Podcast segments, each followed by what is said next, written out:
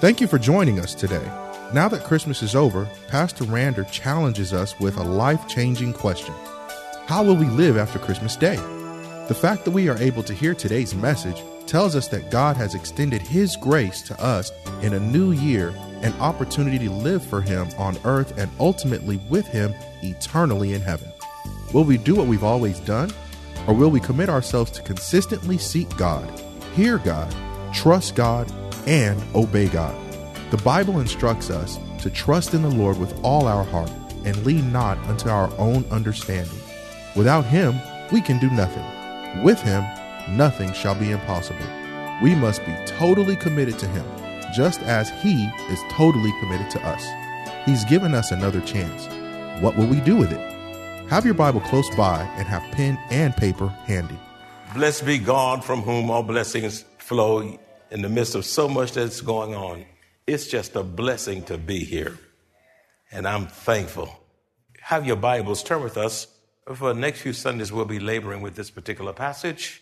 I think it's befitting for the times in which we're living in, particularly since so many churches uh, have reopened or opening or, or they are planning to open.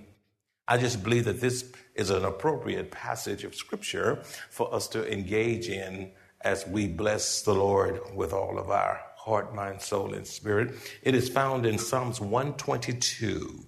Psalms one twenty-two, verse one. Psalms one twenty-two, verse one. A very familiar passage of Scripture, but let it not become so familiar that you no longer get the meaning and the depth of substance that's in the passage. It says, I was glad. I was glad. I was glad when they said unto me, let us go into the house of the Lord. I believe I'll read it one more time. We need to be reading that passage to a lot of Christians, particularly right now. I was glad when they said to me, let us go into the house of the Lord. And from this, uh, my title is, I'm glad to be back in God's house. I'm glad to be back in God's house. Maranatha, welcome home. Is there any joy in the house today? Don't fool me now. I believe I asked the question again. I, I, I, maybe I need to say it in Swahili or German. Maybe I need to say it in Dutch or Hebrew or something. I, I, I believe I want you to understand what I'm asking. Is there any joy in the house today? Hallelujah to the Lamb of God, the redeemed of Almighty God ought to say so this morning with all of our hearts, with all of our minds, with all of our soul, and with all of our strength. We didn't come here to play church. We have come here to have church to the glory of Almighty God. Blessed be God, from whom all blessings flow. The psalmist said in Psalms one twenty-two, verse one, I was glad when they said to me, let us go into the house of the Lord. Being away from God's house for an extended period of time should give us a deeper appreciation for being back in the place, the very place that God has dedicated and consecrated for the purpose of worshiping Him. If you are not glad to be here today, especially when so many desire to be here, but their health will not permit them to be in attendance, you need to ask yourself the question, if I'm not glad, then why, why am I not glad? Beloved, there is absolutely no place on earth like the assembling of God's people in the house of God. Did you hear what I just said? There is absolutely no place on earth like the church of the living God, where God's people come together, assemble themselves together to worship Christ in the unity of spirit and in truth. There are many people who are glad to be in many places. For example, There are people who are glad to be in sports arenas to see the big game. There are folk who are glad to be in the shopping malls for the big sale. There are people who are glad to be in movie theaters to see a movie premiere. There are people who are glad now with the reopening to be on the golf course to chase a little white ball. There are people who are glad to be in the concert hall to see your favorite singer, look at your favorite play, or look at your favorite dancers.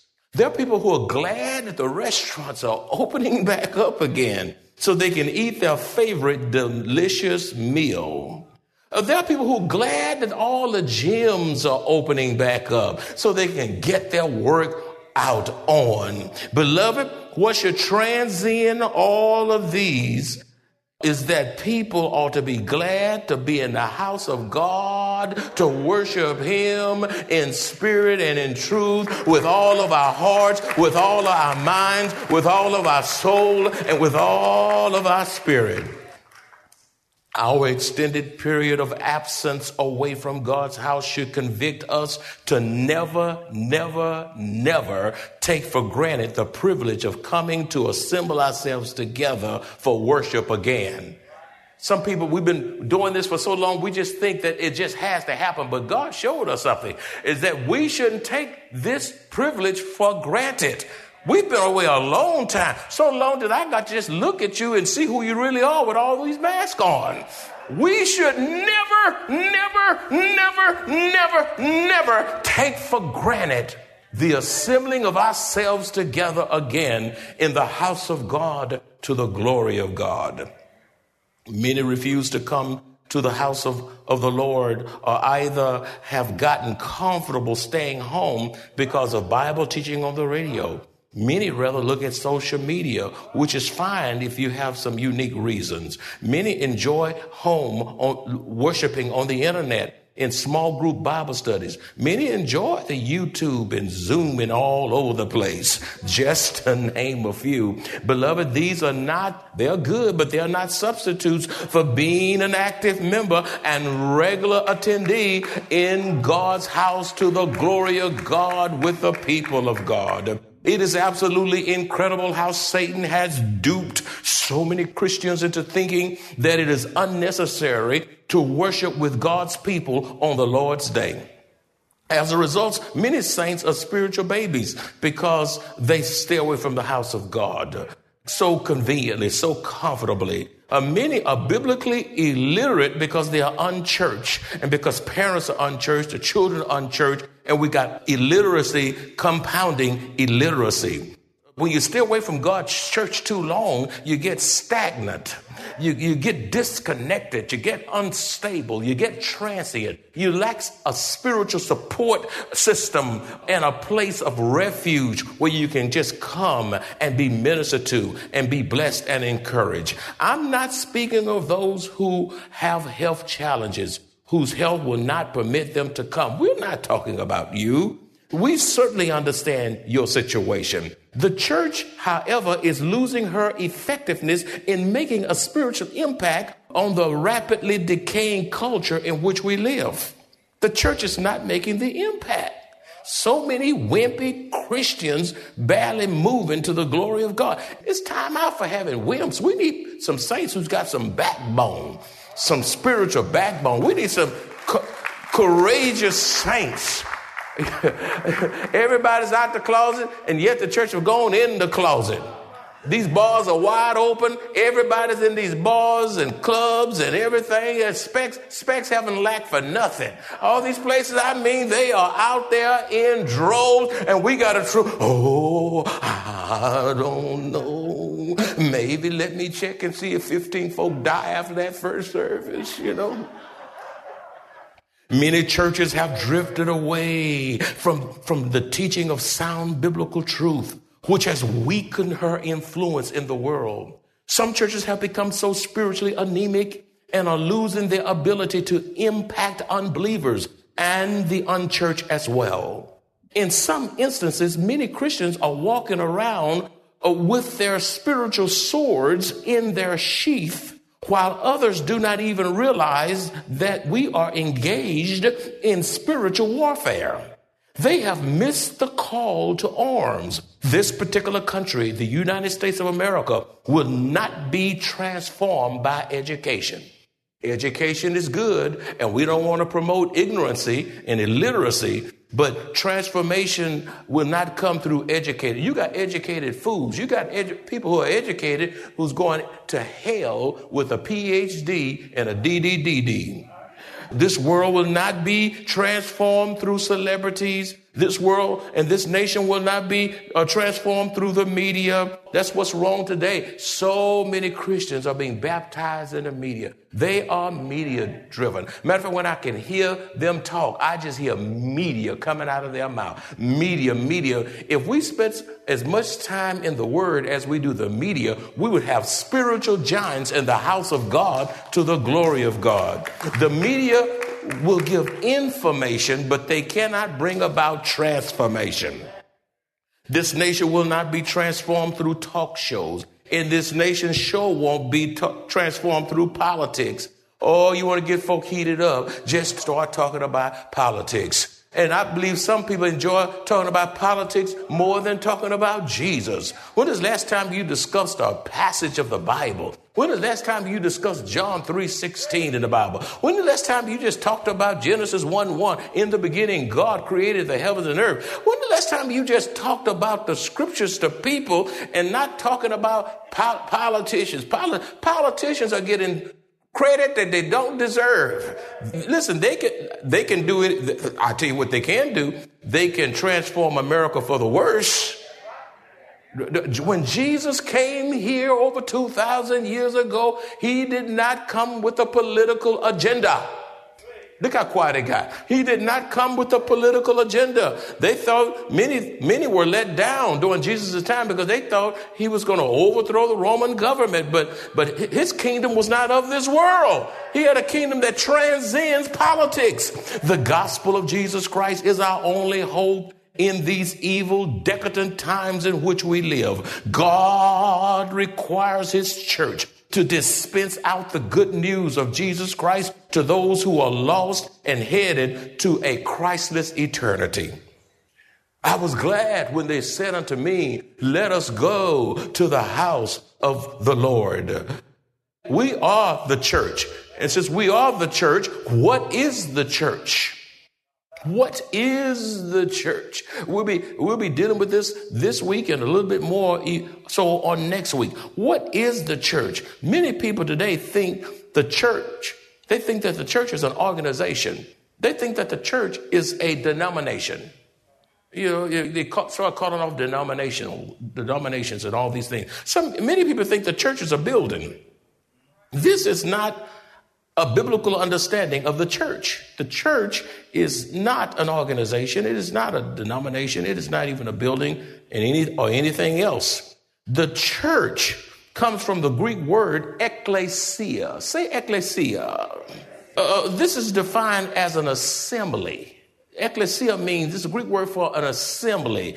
It, it, it mean, it is a word that means called out ones. We've been called out of the world, out of the darkness into the marvelous light to the glory of God. The root meaning of church is not that of a building, but of people.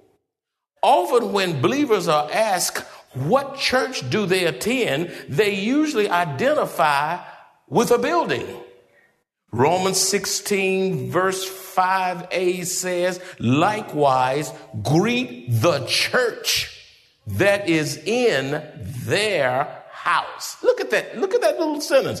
Now, you see, you read the Bible so fast, you miss the meaning and essence of what it's saying. Likewise, greet the church that is in their house.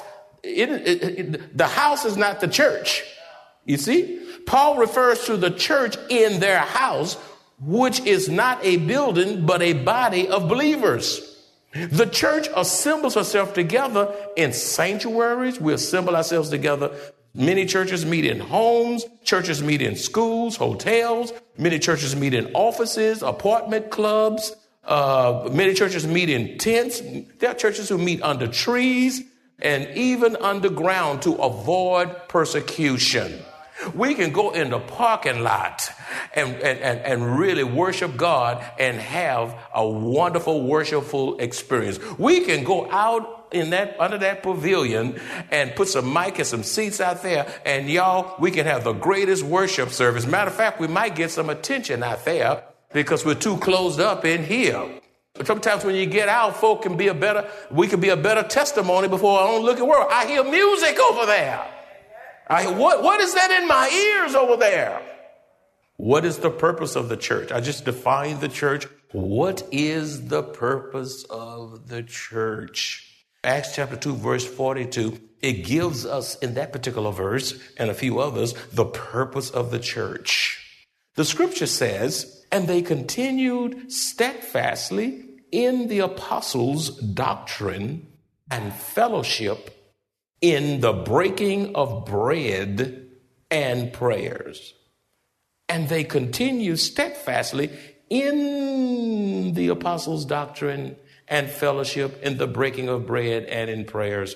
According to this verse, the purpose of the church are, number one, according to this passage, it's for teaching biblical doctrine. The church is about teaching the word, educating the people, indoctrinating the people of God from the word of God through the Spirit of God. Secondly, the purpose of the church is providing a place of fellowship. The Greek word for fellowship is koinonia. Say koinonia. And the word fellowship, we'll be dealing with that a little bit more next week. Fellowship. The, the church is for the purpose of fellowship for believers. Thirdly, the, the purpose of the church is for observing the Lord's Supper. The purpose of the church is for observing and commemorating, remembering the death and burial and resurrection of our Lord, his suffering, his anguish, the substitutionary, vicarious death of our Lord on the cross. The fourth purpose of the church, you see it in that passage, is prayer. Prayer. Prayer, prayer, prayer is one of the purposes of the church. Uh, what's another purpose of the church? Uh, it's witnessing. And you see that in Acts one eight, which says, and ye shall be my witnesses in Jerusalem and beyond, that passage says. It's for witnesses and the evangelization of people. You, we are in a time now where people need to hear the gospel. With the coronavirus and all these things, it's sadly, saints are talking more about the virus than they are Christ. We are in, folk, I want I submit to you today that we are in exciting times. We are in exciting times. People are worried, they're confused, they don't know which way to go, and you, we have the answer for the world today. We have the key to the kingdom, and the key is Jesus. It's time for us to open our mouths and witness for Christ, according to Acts one eight. And number six, the purpose of the church is Acts two forty-two. The entirety, the the whole of that scripture is worship. Listen, when when you continue steadfastly in the apostles' doctrine, and when you continue in fellowship, when you continue in breaking bread, when you continue in prayer, all of that comprises worship. That is worship. When you're doing those things, when you implement and execute Acts two forty-two, you are worshiping Christ. And if you subtract the elements that we have just uh, forestated, then, then you have subtracted from the purpose of the church. For many weeks, churches in America and across the world have literally met in homes, celebrating Christ through engaging in online worship celebration. And the church did not skip a beat, which is a great illustration for believers to understand that the building is not the church. Ooh, out of this building so long that we had to get the dust off the pews, get the dust off the pulpit. We had to you know, run the water in the water fountain to get the water going again. We were out here week after week after week after week after week. But we were out the building, but that, that didn't stop us from being the church. We kept worshiping. We kept doing communion. We kept praying. We kept fel- fellowshipping. We kept serving a peanut butter and jelly sandwich to the homeless and all these things. We did not leave the Great Commission. The church is the spiritual body of Christ, of which he is the head. The church is the spiritual body of Christ, of which he is the head. In Ephesians chapter one, verses twenty-two and twenty-three, it says, and God placed all things under his feet. All, what things? Everything is under the feet. Whose feet? Jesus' feet. God exalted Christ, and he put everything under his feet, and the church belongs to the Lord Jesus Christ. And God placed all things under his feet and appointed him to be head over everything for the church. For the church, not for the sorority, not for the Masonic lodge, not for the Democratic Party, the Socialist Party, the Re- Republican Party, not for a party, uh, which is his body, the fullness of him who fills everything in every way. Jesus is the great head of the church. He's in charge. It's his church. And we all need to bow the knee to Jesus and listen and do what he says. And the church will be a mighty army, a mighty force to be reckoned with when we do what the word of God says. Colossians chapter one, verse eighteen also says, and he, who's the he? Christ. And he, Christ, is the head of the body. Draper is not the head of the church. The deacons are not the head of the church. Trustees are not the head of the church. Elder boards are not the head of the church. Coordinators are not the head of the church. Uh, uh, influential members are not the head of the church. I know folk may be answering to certain folk and can't move unless they check in with somebody. But whoever you checking in with, they not the head of the church. I declare to you today that Jesus Christ all by himself is the great head of the church. And he is the head of the body, the church, who is the beginning, the firstborn. Jesus was the firstborn. He was the first one to get up and stay up. Everybody else died again. Jairus' daughter died, died again. Lazarus died again. Various persons who were resurrected in Scripture, Old Testament, New Testament, they lived and went to heaven and had to grieve and come back and die again. But Jesus was the only one who got up and stayed up, and he's the prototype of, of the great resurrection that, that, that we, like Jesus, will get up and stay up, and we will rule and reign for him at the coming of the Lord. He is the firstborn from the dead, that in all things he may have Have preeminence, be first, transcend all. The church is made up of all believers in Jesus Christ from the day of Pentecost. Get this, the church is made up of all believers in the Lord Jesus Christ from the day of Pentecost in Acts chapter two until Christ returns at the rapture of the church. The universal church consists of all those who have a personal saving relationship with the Lord Jesus Christ.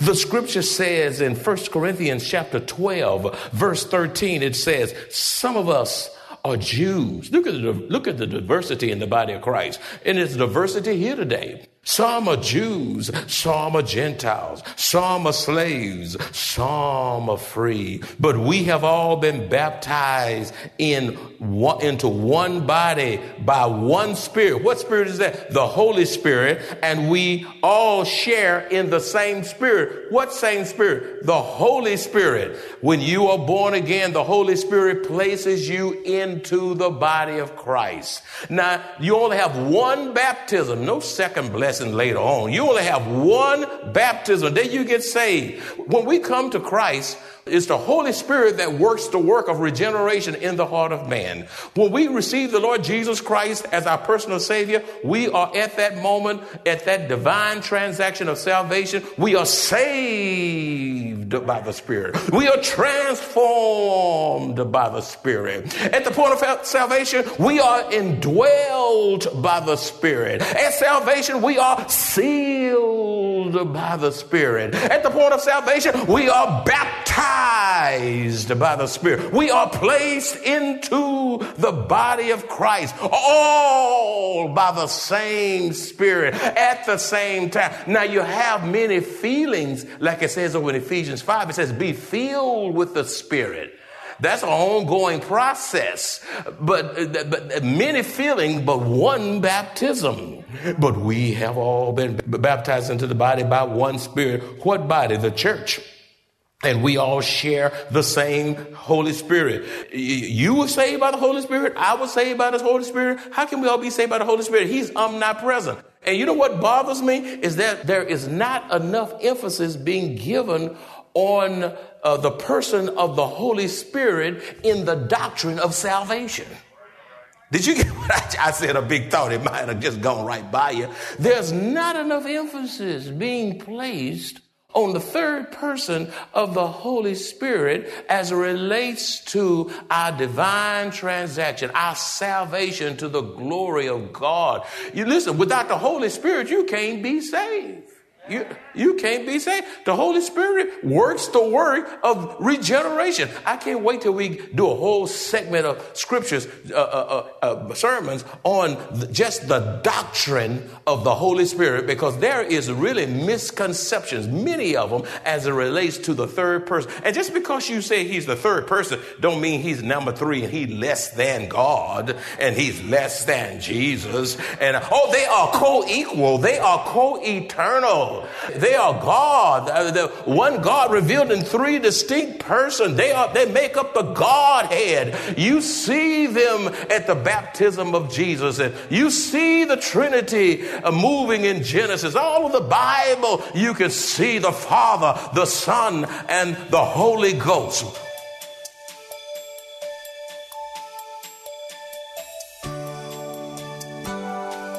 As Pastor Rander concludes this message, let us commit ourselves to the fruit of the Spirit as given to us in the Word of God: love, joy, peace, long-suffering, kindness, goodness, faithfulness.